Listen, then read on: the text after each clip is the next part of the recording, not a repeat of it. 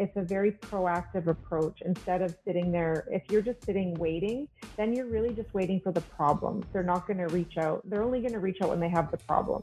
Yeah. but if you're being proactive and inserting yourself and building the relationship, you're there to help solve um, business issues. And that was a clip from our interview with today's guest carrie fraser so before we get to today's episode, though, I want to thank our sponsors, SE Electronics. And if you haven't yet, then please rate, review, and subscribe to the podcast. So let's get to the episode. I'm your host, Aram Arslanian, and this is One Step Beyond.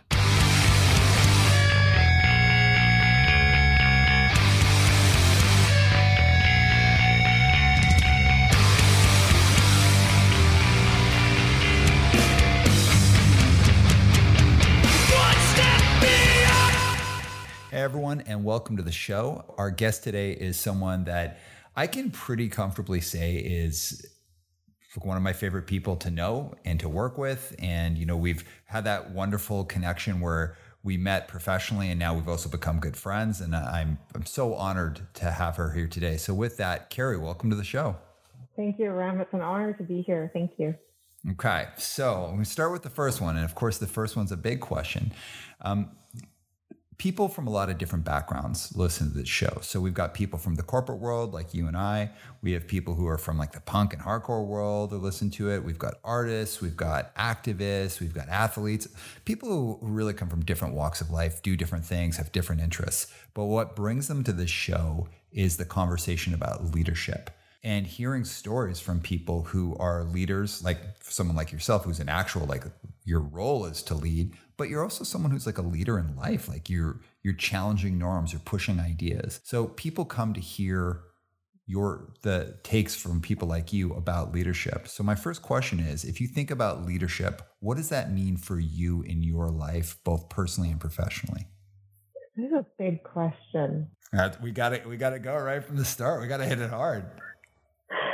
Okay, so leadership to me, both personally and professionally, is for me always trying to elevate and learn for myself and do the same for others around me. Um, I'm always thinking about how can we uh, be better, do better um, as individuals and as a team, and that's and I think about that both per- personally and professionally so I can say, having known you for a long time, like that's 100% true. Is that something that you've always been like, or have you become more like that over time? I think I've always been like that. Hmm. I think I've just gotten more confident in showcasing it and seeing it as a strength of mine. Um, think when I, if I think back to being even a kid or being younger, I always could look at things and want to speak up about something, see how something could be better, see something that didn't sit right with me, but I uh, would second guess or question myself. And now I, not that I don't do that now, but I feel much more confident in being able to do that. If you were to think about your development as a leader, what are some of the barriers that you had to move out of the way yourself? So if you think like, you know, like things that maybe people didn't necessarily help you with, they might have helped a bit, but essentially you're the one who moved it out of the way. What are some of those barriers to become the leader that you are today? Oh gosh, there's a lot. I'll probably hit on some that I've been probably most insecure about at times hmm. is, you know, I don't have I don't have a degree. Mm. Uh, I never, um, for me, growing up, going to university didn't really seem like an option just based on um, just, just based on circumstances in my family. And so I just went a different path and fell into HR. And um, so I, I don't have a degree. And I think at times people overlooked overlooked me uh, it became easy to overlook me because I didn't have that traditional education. Although I've taken, I do a lot of education, I don't have a degree. Mm-hmm. Um, I think at times people have overlooked me based on what they think my age might be. Hmm. Um, and so those are a couple of barriers. So I've just had to work um, work harder around that and be able to showcase that I I am really smart. I can problem solve. I can push things forward. I can be a leader without um, some of those areas that yeah, I think people just automatically would see it as a weakness. The education piece, can I speak to that for a sec? Yeah, please. All right, everyone. I'm I'm sorry if you have an advanced degree. I, I mean this is no insult uh, at all, but like an advanced degree does not make anyone a good leader at all. Some of the worst leaders I've ever met in my life have ultra advanced degrees. I, I can literally just think of someone who had uh, as advanced a degree as you're going to get, um, was moved out of a out of a leadership position for just being actually terrible at being a leader. The the understanding of the components of the business were top notch, but being a leader, yeah, not a degree for that at at all. So I celebrate really when companies um, are able to look past uh, letters behind someone's name and can be like, does this person have what it takes to like actually lead people? Because that that's a different thing entirely. Yeah, it is, and I actually don't. So many times people make a correlation between education or years of experience to being a great leader, and um, there's actually I don't think there's a correlation no. at all. yeah. Not at all. Uh, there's something that I firmly believe in, like 100% in my heart. You don't need to be an expert to lead something. You just need to be. You just need to be an expert at leading experts. Yeah, I agree. Yeah. So you could have someone who uh, like a, um, a business unit or uh, you know business unit that were all like advanced engineers like advanced robotics engineers with like tons of degrees i don't believe the person leading them has to have to have a degree in in robotics at all uh, it doesn't hurt, but it doesn't mean someone did have that degree. It doesn't mean that they'd be like the, the best leader. They'd have to be an expert leader, someone who is really well keyed into leading those types of personalities and the people with those types of backgrounds towards a goal. Uh, for me, leadership isn't about the expertise in the functionality of the business unit necessarily. It's about the uh, ability to understand, listen, and learn and adapt so that you can help people come together to do something. Yeah, I agree. You know, and I, I, when I'm thinking back to early in my career, you know, I've been very, well, I, am going to say lucky, but it is more than luck. I know it is. Um, I have, I've done a good job at uh, finding and aligning uh, myself with people that are willing to give me a chance. And mm-hmm. what I have found is that I work, I learn my job, and I will um, I'll do it to my full capacity and then I would take on more. I'd always put my hand up to be part of a project, take on more. If someone's going on mat leave or on a leave, I'll take on part of their job. And um, I have found so when the opportunity came up, then I would be looked at because I had already started to find ways to give myself experience that I maybe wouldn't have gotten um, and just really finding those types of leaders that would give me that opportunity and, and push things my way. Well, so what's interesting about that, and you went right to what I was um, I was interested in coming to later, but let's hit it now. There's kind of like a benefit to it, uh, having a little bit of, of a diversity. So, like, not having a degree and having people maybe look look you over, you have to grind harder, work harder, like put your hand up more. And in doing that, you actually end up positioning yourselves in a way where people are like, oh, okay, yeah, like let's let's put that person in that spot, or like, hey, you know who would be great for this? That person who's always putting their hand up. And perhaps if you'd had a degree, maybe you wouldn't have been doing that. Maybe you wouldn't have been putting your hand up. Maybe you wouldn't have felt that you had to outwork other people to to get into those spaces. Yeah, yeah, I agree with you. Yeah. Um, so let's go to the second one you'd mentioned. You know, like kind of perception of of age. Uh, talk to us a little bit about that and how you move that out of your way. There have been circumstances where I've seen uh, people get very focused on, oh, we need to bring in an HR leader that has 20 years of experience, or um, again, it's focused on that experience, which many times can correlate to age.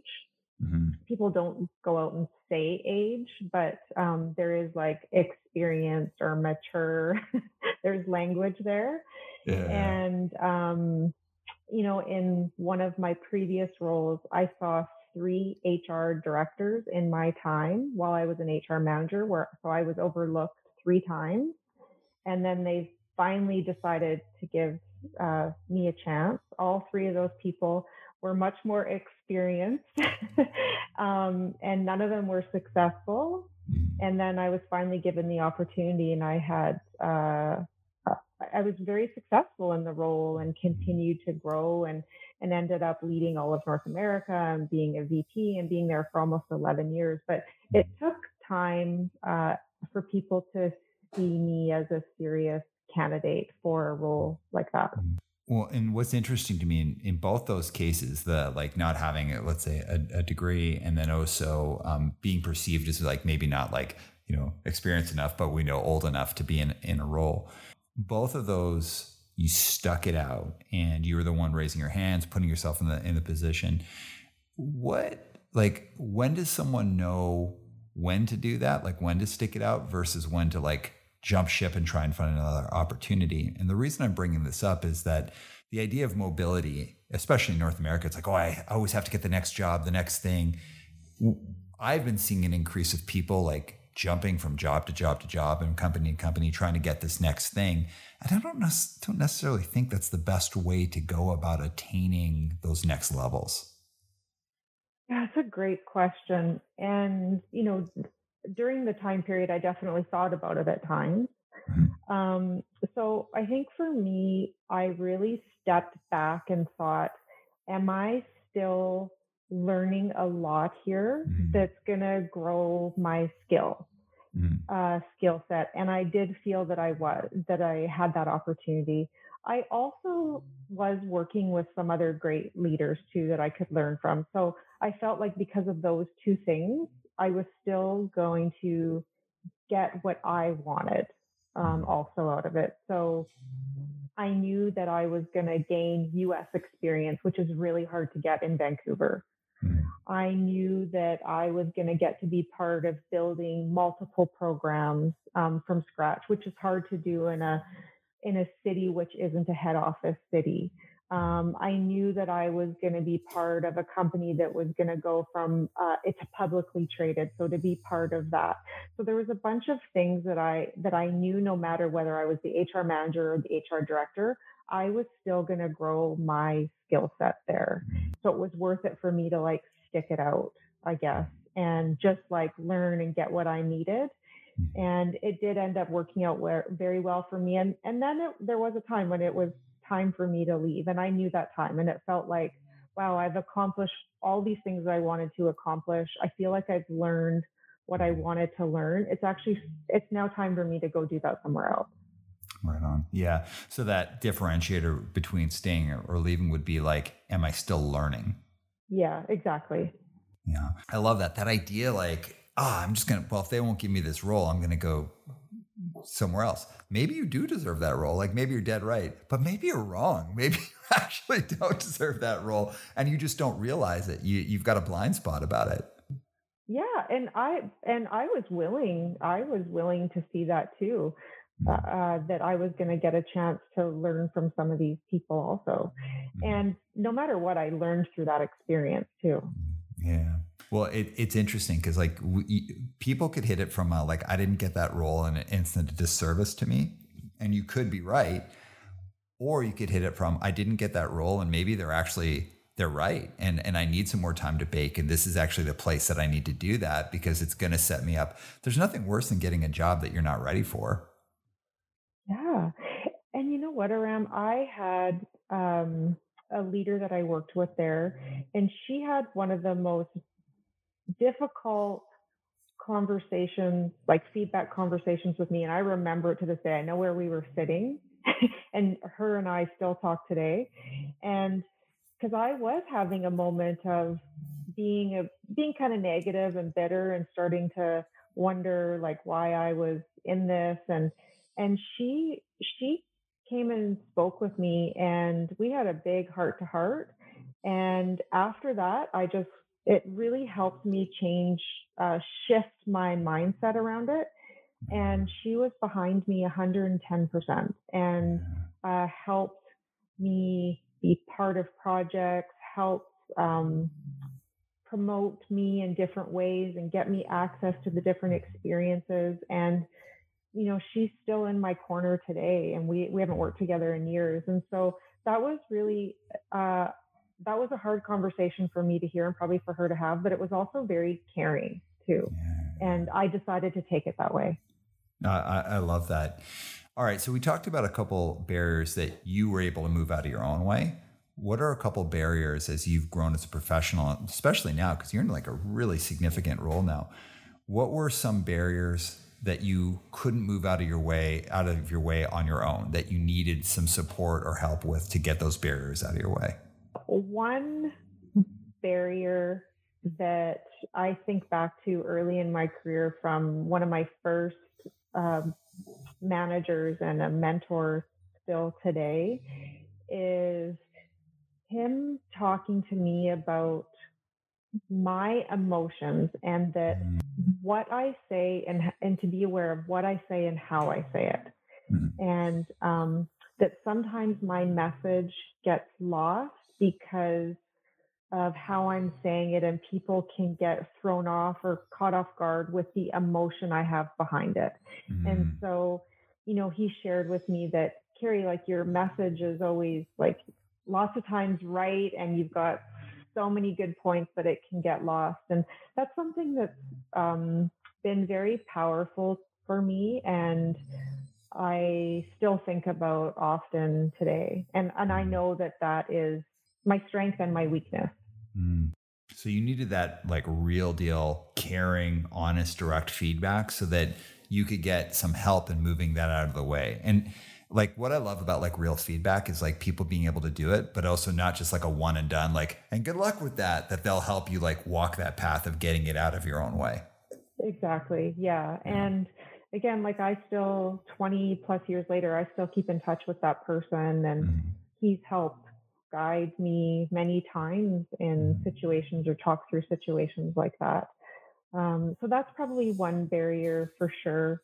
What I, I got to hear now, and I'm super interested in this. Like, a, I, I did touch about it in the intro, but just for our audience to hear from in your words, if you could tell us about your role today and then after you're done that, I want to hear about what are some of the misconceptions that people would have about a role like yours or the world the world that you walk in. I I get to be the chief people officer at Westland Insurance, which mm-hmm. I started in that role about 2 years ago. And so in my role, I oversee and lead the people and performance or HR department, um, HR mm-hmm. team. So I lead the people strategy for the organization. Um, and really, my main focus, you know, two years ago, we were a much smaller organization. We're growing rapidly. I think we've doubled in size since I've been there. We're doing four to five acquisitions a month. Um, and so a key part of my role was helping to help scale the business by creating a people and performance team, really progressive people practices, some foundational to help us grow the business. So it's been really fun. It's yeah, it's so fun. Um, it's a really cool company. I get to come in and feel like I make a mark. I get to build and just be part of some really fun and challenging growth. Yeah. Well, and I think I said this in my interview with Jason, uh, Jason Wubs, who's the CEO of uh, Westland for everyone who's hearing. Um, I feel like almost like that was a little bit of a commercial for Westland because I love Westland. Like I, I think this company's the the bones are so good of this company. The foundation's solid, the executive is solid, like good, caring company. I highly recommend any any professionals uh, considering whether Westland's a fit. Like go check it out. They're incredible organization, solid values, great leadership. But let's hear about some misconceptions. Is that your dog snoring in the background? It is my dog snoring. Yeah, is that uh, okay? No, I love it. I, I, want this to be amplified, Spencer. Like this is the coolest moment. We got we got snoring dogs. Tina snoring, yeah. I love it. If you think about your role, and not necessarily at Westland, what would be the misconceptions of like leading something like that like or even of a function like that yeah i think you know for hr a misconception is that it's administrative policies and procedures that we're yeah. just there to put up roadblocks and tell you no and put up build policies and um, just those the administration functions which by the way is the administration functions are very important and they help mm-hmm. uh, make sure people are paid and have benefits for them and their family but it really is so much more it's interesting you say that because like I, it always tells me a lot about a business when we're kind of getting into into a, a business cycle with them where we're going to do programs or this or that when uh, business unit leaders are like yeah don't bring in hr they're just going to block it or whatever. And i always i always i don't necessarily think negatively of the business because of that but it always tells me like ah their their business isn't functioning in a healthy way. Because from my perspective like the HR the HR business function like these are like business people. They've got a seat at the table. The strongest the strongest organizations I work at are when the HR group is viewed as being as much at the table as anyone else rather than like well they're they're kind of like almost like the rule enforcers of our group. Yeah that's one of the things I love about being at Westland is that Jason our CEO and the other executives I work with I've never felt more included or part um, that HR is HR is such an integral piece of the business. Mm-hmm. And I, our team is treated as such and the investments that we're putting into the areas also. Yeah, and it's as much from my perspective as having like someone, let's say Jason or uh, other you know, leaders view HR as that, as it is about building a team that engages like that. So like how have you built? Because I've I've seen you do it at Westland, and I also saw you do it at your at your former role. How do you build teams that kind of demand to have that space at the table? Like, what have you done to to create those kinds of teams? Yeah, I think it's so important to learn the business, be very knowledgeable about the business, um, understand the strategy of the full bit, the full company strategy and each of the departmental strategy, and then ensure that we're helping build our plans mm-hmm. to help each leader achieve that. Uh, and that that's the collaboration between HR and the business. And I think if leaders feel like you're actually helping um, them solve problems, challenges, move their strategy forward, it helps get that seat at the table. Mm, yeah. How can an HR group, small, big, whatever size company, how can they move past that idea of being like kind of like the administrators or the like the note takers or the rule keepers? Like, how do we move past that? How can a group move past that? A big piece of it is spending time with the leaders, spending time with the leaders and their teams. What I have seen in other HR teams and even some people that I've worked with before is they uh, is we can sit in our back office and do work, mm-hmm. but there are a group of us that uh, I think should be spending time building relationships with the business leaders, getting invited, being part of their meetings, being part of their strategic planning sessions. Um, and that's how you, and just starting to become that person that they lean on and talk to. So mm-hmm. it, it's a very proactive approach instead of sitting there. If you're just sitting waiting, then you're really just waiting for the problems. They're not going to reach out. They're only going to reach out when they have the problems.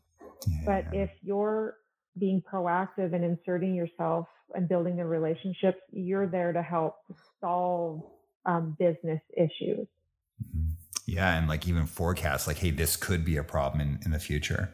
What's interesting to me about what you just said, that seems a lot like what you did in early career when you were like, I refuse to be looked over. I'm gonna like put my hand up. I'm gonna like grind harder than the next person, work harder than the next person, like put my hand up to get the to make sure that I'm involved in things. It's kind of like that same approach.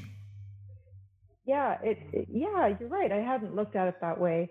Um, like even simple things around like I make sure that I do I do monthly one-on-ones with each of the executive leaders, like one-on-one. I want to know what's happening um, what are their people challenges what's happening and what's great is you get into a cadence of like they come with a list of things they want to chat about yeah. and you're solving things together and then all of a sudden you're hearing from them many times throughout that month it doesn't wait till that one-on-one but those are the types of things to just be it's it's very simple but i think it takes a really proactive approach to it it does. And if I think about being proactive, one of the things that has stood out to me about your leadership is your willingness to take on like the hard stuff.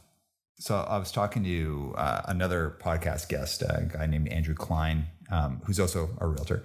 And uh, he mentioned for him the difference between good to great is the willingness to do something your own way and to like really put yourself into it, like who you are into it versus just trying to like equalize, like kind of do what everyone else is doing. He's like, that's when people become great, but it's scary and it's hard. And like, you know, you get a lot of pushback. Um, in your role, both the one you're in now and the one that you're in previously, you have always taken on the hard stuff and you've always looked the tough stuff in the eye and went out and did it authentically and did it as yourself. And I believe you're a great, truly great leader.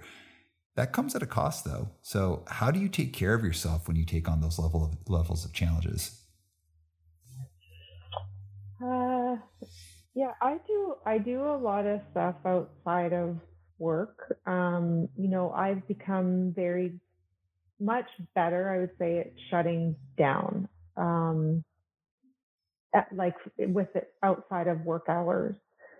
Um, I make sure that, you know, I work out almost every day. Um, I'm doing things that I, some, some things around passions that I'm really interested in. Um, spending time with people. So there's just, there, I make sure that I'm doing those things. I also try to make sure that I'm, I'm, um, doing things that make my life easier.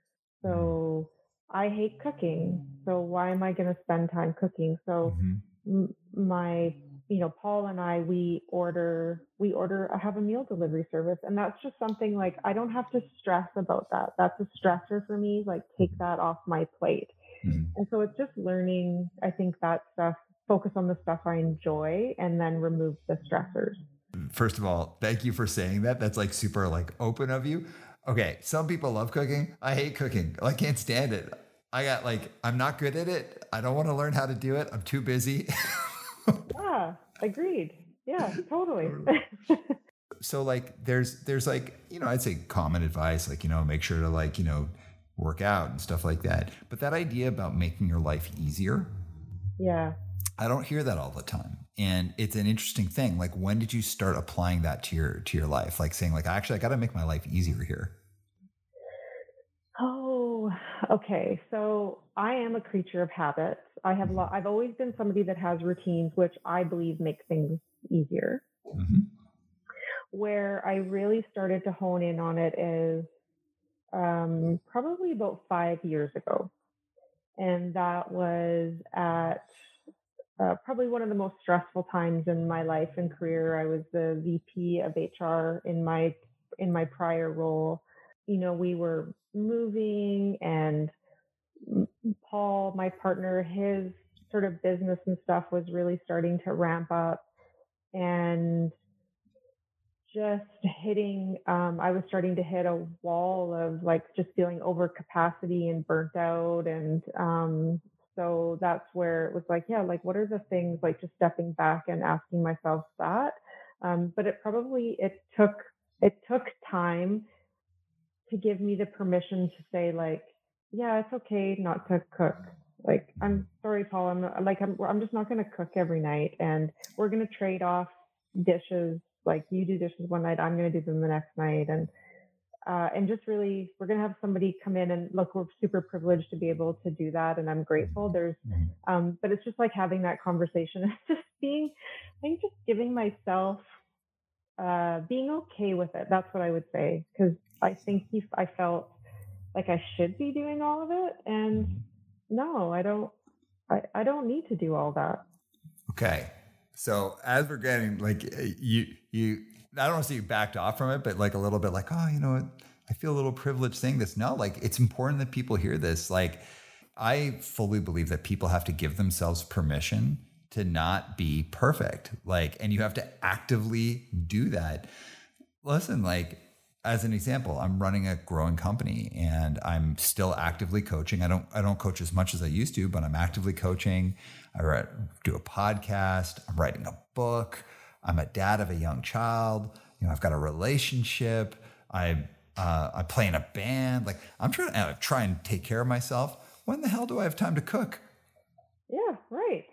I was doing laundry at like 10:30 at night last night. And I went, you know, like and and I was like, I don't want to do this laundry. I just want to send it out to like a laundry service, which I, I I recently had until recently. Are we privileged to have these things, of course, and very thankful. But whatever it is, operating at a high level and trying to lead change on like bigger scales and do bigger things to do that you have to allow yourself to be human and to be human needs to say like what can i take off my plate including something like meal planning is an incredible like having some uh, a meal uh, delivery service is an incredible thing to do and i think it's a great sage piece of advice. Yeah thank you and you know behind me you'll see my peloton i have a gym set up you know i i did crossfit for many years which i loved and it was a big part of my um, just being able to shut down and escape and mm-hmm but it also meant I had to sign up for find a class that suited my schedule, make sure that I was leaving on time, getting there. And now I can fit this in whenever I want. It's like mm-hmm. right in my home. And even that that little thing, it's just made it way easier for me. Yeah, just simplify, make it as simple as you can. All right. I want to go to the next space though, because the kinds of changes that you lead have been quite breathtaking to to observe and like see you go through and they don't come without like an emotional cost so there's there's obvious ones like you've been leading in a business that's like scaling up dramatically during a pandemic so one of those like scaling up is like huge and also it's like so much acquisitions happening so having to like merge cultures of different companies it's wild and during a during a pandemic but also like you're incredibly focused on diversity, inclusion, and equity. You're really in the most, I think, um, like honest and, and authentic ways, like really in the fray of trying to move our society towards having like just a proper work culture where everyone can feel represented and respected. And I've seen you do that, of course, here and then in, in your in your other role. That's a lot of uh, weight to carry. So tell us about that emotional impact. Mm, well, I wouldn't have it any other way. Mm-hmm. I love it. I feel like it's just what I'm meant to do. It's my purpose. I spend time even outside of work working on that stuff for me around the emotional where it becomes like a negative emotional weight is when I don't feel like I'm making an impact or that I don't have the support or that there's something maybe um, from an integrity level. That's that's the like really negative emotional weight the other emotional weight for me is like sometimes it's just overwhelming. Like there was times during the pandemic that was very overwhelming, and I but I put a lot of self-imposed like oh my gosh I I have to protect like every single employee at Westland, mm-hmm. right. um, and I don't really know what I'm doing. right. I mean I do know what I'm doing, but no one's ever gone through this before. We're figuring right. it out. Right. That's self-imposed. Yeah. So I think it's just understanding, stepping back. I've become much better at identifying when I'm at that that capacity mm. and feeling overwhelmed. And is it um, that negative?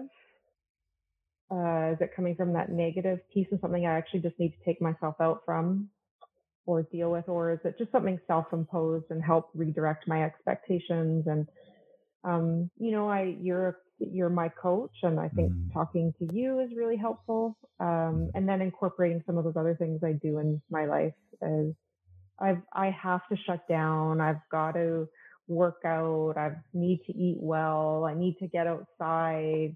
Those are things i just make sure to help me really cope with those things yeah, and it, it's it's an interesting thing because like to play at the highest levels because you I mean as I said like Westland's a super cool company great bones, great leadership, great people that work there. But like, yeah, like you're doing like real stuff. Like it's not, it's not like a, you know, a, a joyride. It's, it's tough work growing a business. Like it's tough work growing a business that has 14 people in it. I can't imagine growing something of the size uh, with the stakes that all of you are playing at. It's it's a real deal thing, and it's a, there is a joyous part of it, but it's also it's got a it's got a toll. Throw in a pandemic, throw in the level of of real deal like social change that you're you're also leading there. It's a lot.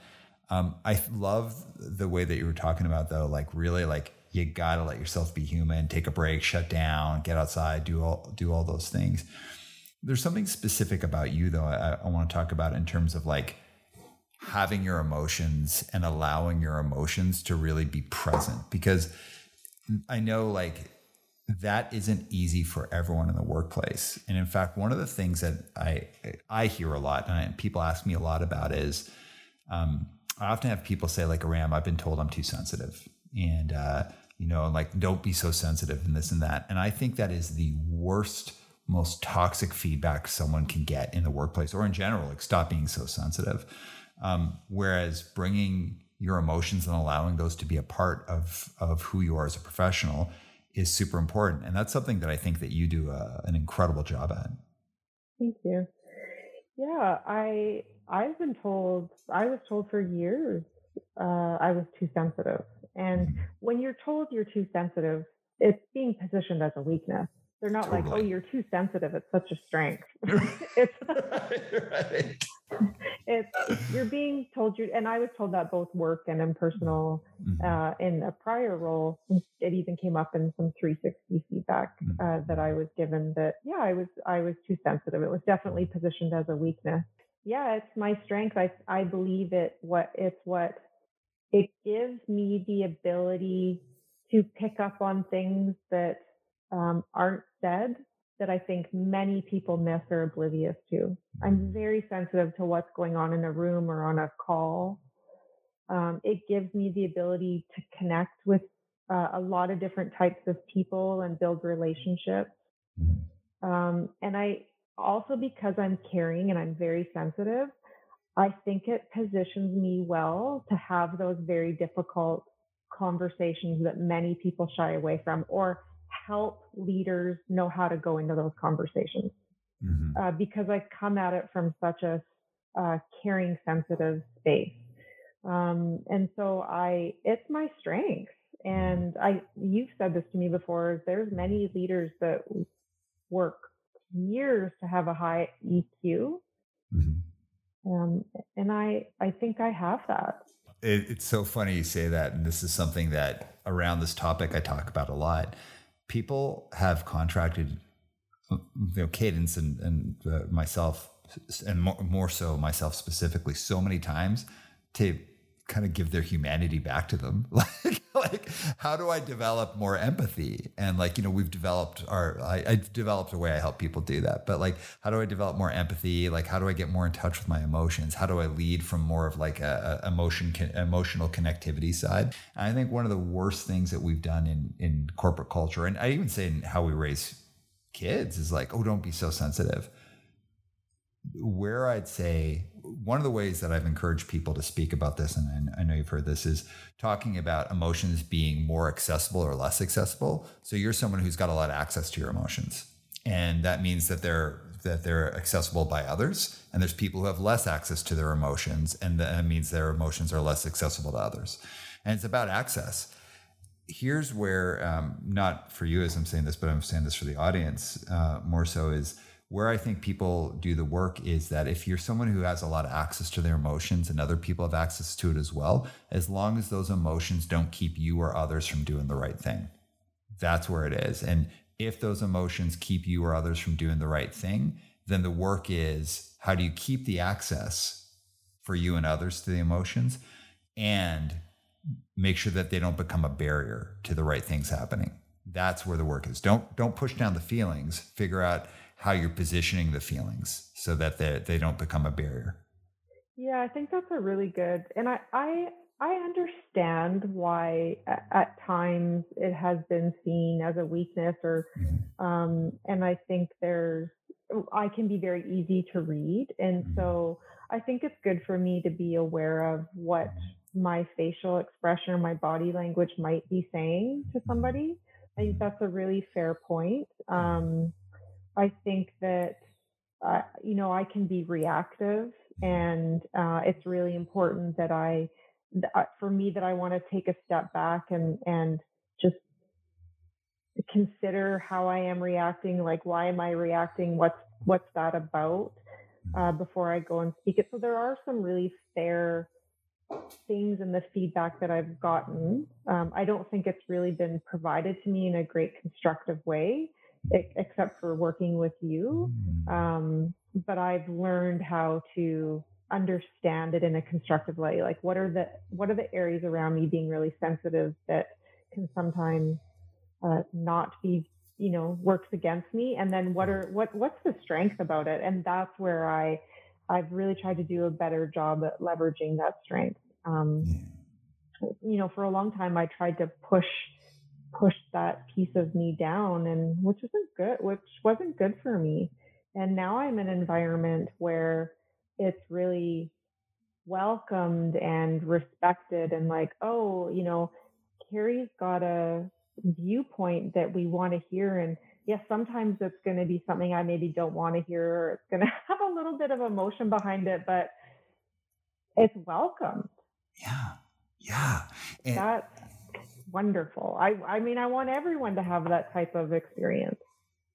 Totally. And going back to one of our earlier or the earlier part of our conversation around knowing whether or not to leave a job. It's like if you're getting feedback like you're too sensitive, it's like, hey, that might be an indicator to leave a job. Or it could be an indicator to say, like, hey, I don't like the language around that. It's, I, I personally deeply feel it's inappropriate language to tell someone they're too sensitive. And I encourage anyone where if you have someone who's got a lot of accessibility to their emotions and that accessibility is towards uh, other people are, uh, have access to it, that's how I'd encourage people to talk about is accessibility. And it might sound like a flip of a nuance, like, and it is, but it, it is intended to be more respectful and more empowering rather than you're too much of this. Um, like sometimes, yeah, maybe you should leave a job because of that. Or maybe sometimes you're like, huh, maybe this is a space where I can like observe, learn, listen, and figure out what where how I need to carry that feedback and learn from that feedback to position myself better for the next role, either here or somewhere else. You did mention something I want to follow up at. So like that kind of sense of being able to be your whole self at work, you know, and like, you know, one of the things I say to people often around, it's like, I want to be my whole self at work, where it's like, well, does that mean like you in your bathrobe or like, what does that mean? Right. Like the, the whole self at work requires work on our end to know what that appropriate whole self is. And you know, you are someone who's just like so courageous in being in that space. And I can say that factually from knowing you for so long, just like really you're discovering that whole, what that whole self is and bringing it to work. But what are the benefits of being that whole self at work? Like, how does that elevate your, your ability to like really make a difference? Oh, I feel so much more productive. I'm in a much happier state which just allows me to be more productive. I have such a comfort bringing forward ideas or disagreeing with something or challenging. Um, and that's so important for teams to have. Mm. And when you have that in a team, that's when like an individual ele- elevates and so do other people. So um, I think just that concept, yeah, I just feel so it, it just like it sounds so cheesy, but kind of just brings out it brings out the best or brings out more of me or tap into things that maybe I didn't even know. Like, oh, I'm more creative than I thought I was. I yes. do have good ideas or mm-hmm. yeah, like I feel more empowered to make a decision. Like there's those types of things where you might have been more held back. Yeah, it, it, dead on. Like I, I agree so much because like when you're trying to push down big parts of who you are, then you're actually pushing down huge parts of your like talent and your insight and your gut feelings. Like uh, when I worked at, uh, before I started Cadence, I was working in another coaching firm. And for a long time, I felt I had to like kind of be this like, can't show I'm tattooed, had to be this like really like, you know, like really kind of, I guess, like traditional business person. It was like the crappiest version of me, the least interesting version of me is what emerged from there. And eh, once you can be your whole self, you can really bring huge value to yourself, to the company, to the team. Like, because like you can just build from a position of who you really are versus who you who you think you need to be to be successful. Yeah, and you know, Ram, I want to be uh, something I want to be clear on is I'm experiencing it on a minute level, right? Mm-hmm. I'm a white, straight, able-bodied, English-speaking woman. Mm-hmm. I have a.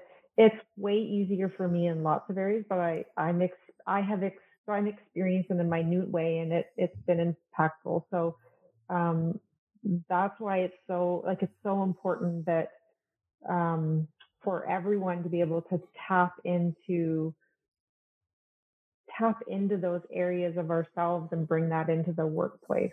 It makes perfect sense because that goes exactly to what I want to ask you next. So you're so focused on and not so focused. I know it's one of your many focus, but it's something that I have known you to be very passionate about is diversity, inclusion, and equity within the work world. The way that I, I often think about it though is like we're starting a cathedral that's not going to be completed until we're gone. Right. Like we're talking about like this huge change, but you're very, very in the mix of it. So if it's something that like we don't necessarily see the wins every day and it disproportionately affects other people that aren't you and me. Like, you know, we are white people, able bodied, and all these things. We're not going to necessarily be there for when the big changes, when it finally gets over the hill, nor are we going to necessarily feel the difference because we come from a privileged position. So, how do you keep yourself energized and focused on this if you're not feeling the shift personally? Necessarily i'm sure you are but as as profoundly as other people would and it's not happening as fast as we'd like it to have. How do you keep yourself in the fray? I don't have those thoughts of like oh i'm not going to be around. Of i see the little things um, and i get very motivated. That's a i guess that's enough for me it's not enough but it's enough to keep me motivated to do it yeah, so the like the little wins and the gradual changes, those those still energize you and, and kind of they put the wind in your sails as you go. Yeah, for sure. Yeah, yeah. Mm-hmm. Um, and I do think what helps is because I've I lead a lot of big programs and change initiatives. So I have a I have a good background in change management, and so um, the principles of just trying to take steps don't focus on like let's just try to keep going break it down into smaller chunks things that you can put your arms around like what what are the things that i can focus on and impact so i have a i have that viewpoint or lens into it already that i think gives me a good backbone for it Mm, yeah, I, I love that. I got a few more questions before we, we close off, but I'm going to hit you with some tough ones. of course you are. Okay. like they already haven't been tough. Because I, I know you can roll with them. All right. What did you learn about yourself at your last job that's helping you lead in the way that you want to lead in your current job? That I need and want to be someplace that's really up for it. And I mean, up for the type of change that I I want to be part of. Mm. You know, one of the things we talked about earlier is like when you're younger in your career, like a lot of it is like maybe you're getting passed over, but there's so much of like you you're grinding and working hard, but you're learning. And, and the the pay of some of that stuff is the learning and the developing. But you kind of start getting to a level where it's like, actually, I've got a lot to give here. And it's not just about like what I'm willing to learn and grow or whatever. It's like, am I going to go into a job? I only want to go into a job where that place and the people there are willing to learn and grow. And I, I love that. I think that's like a really cool thing to have learned about yourself and to be able to like consider when you're heading into that next job. And we tend to think about those things at more senior levels, but I think it's a real cool perspective. Yeah, it's really interesting to think about that because for years in my in my last job where I was almost there for 11 years and you're right, mm-hmm. like I was doing tons of great stuff and learning and growing and then there was just this tipping point where it's like, oh, the stuff that I want to do or the change that I'm interested in or some of my viewpoints on things, um, they're not ready for it. And so yeah. then that doesn't work for me anymore. That Yeah. that's not in line with who I am anymore. And so to just be able to make that shift over uh, was was really important for me. Yeah.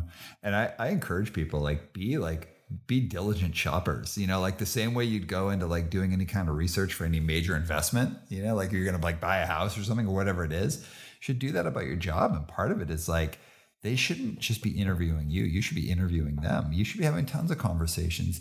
Make sure wherever you're going, especially when you start playing at more senior level roles, are ready to play at the level that you want to play at because that's what makes a great fit. All right, last question for you. You ready?